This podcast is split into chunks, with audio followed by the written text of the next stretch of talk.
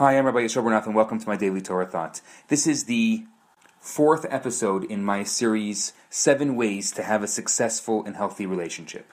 And here is number five Give up the dream that your spouse can understand you 100%. No one understands anyone 100%. I mean, let's face it, you don't even understand yourself 100%. Men and women have different needs they have different values, different interests. Men like to solve problems.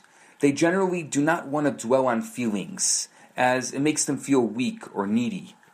That's why men bond by talking about facts or their successes. Women, on the other hand, bond by talking about their problems, talking about their frustrations, talking about their disappointments. Rather than advice, they generally just want a soothing, empathetic response, such as, I understand. There are very few men that want to talk about their feelings, and if they do, they don't want to talk about it for very long. So, unless he voluntarily supplies the information, don't ask him, How do you feel? He may take your question as an attempt to control, to probe, or to belittle. Don't assume he's going to do something for you. If you want something, ask for it and help your husband understand what you want by stating clearly, I need empathy, which means that I just need you to say, Aw, I'm sorry you're in pain.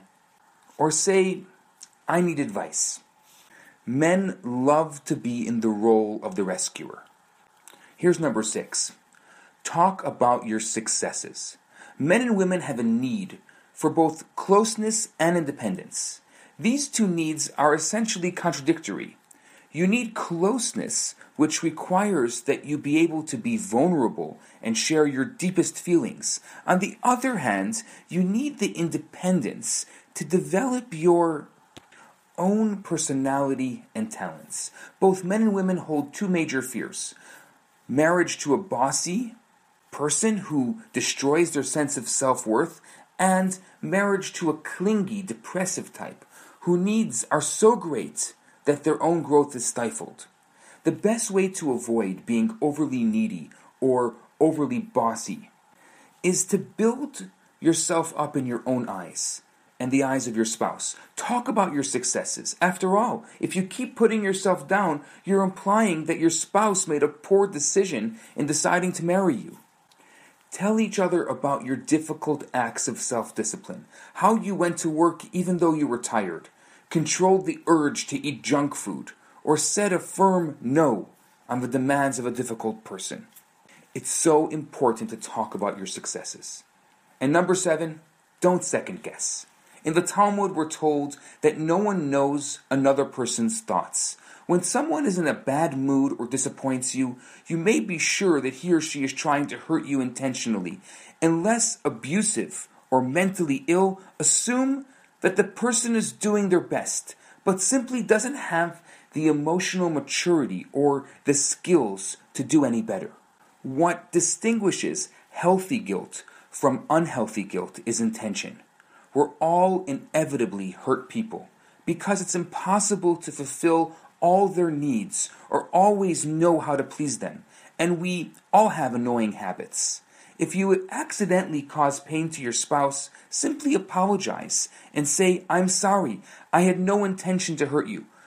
And you can practice now by forgiving those who have no intention to hurt you. If necessary, clarify what happened. I honestly think if you practice these seven habits, you're going to build yourself up to have a successful, healthy, and long lasting relationship. That's my thought for today. I'm Rabbi Yisroel Bernath. Have a fantastic day. Hi, Rabbi Bernath here. I have some great news for you. My popular four week course, Kabbalah for Everyone, is available right now for free for the next 50 people who download it. All you have to do is go to www.theloverabbi.com scroll to the bottom of the page, and you're going to see the download button right there. In this course, I talk about the Kabbalistic secrets to relationships, to wealth, to happiness, and balance. This special offer has been dedicated in loving memory of Ellie Dorfman. I look forward to hearing from you and hope you enjoy the course. Now, on to today's episode.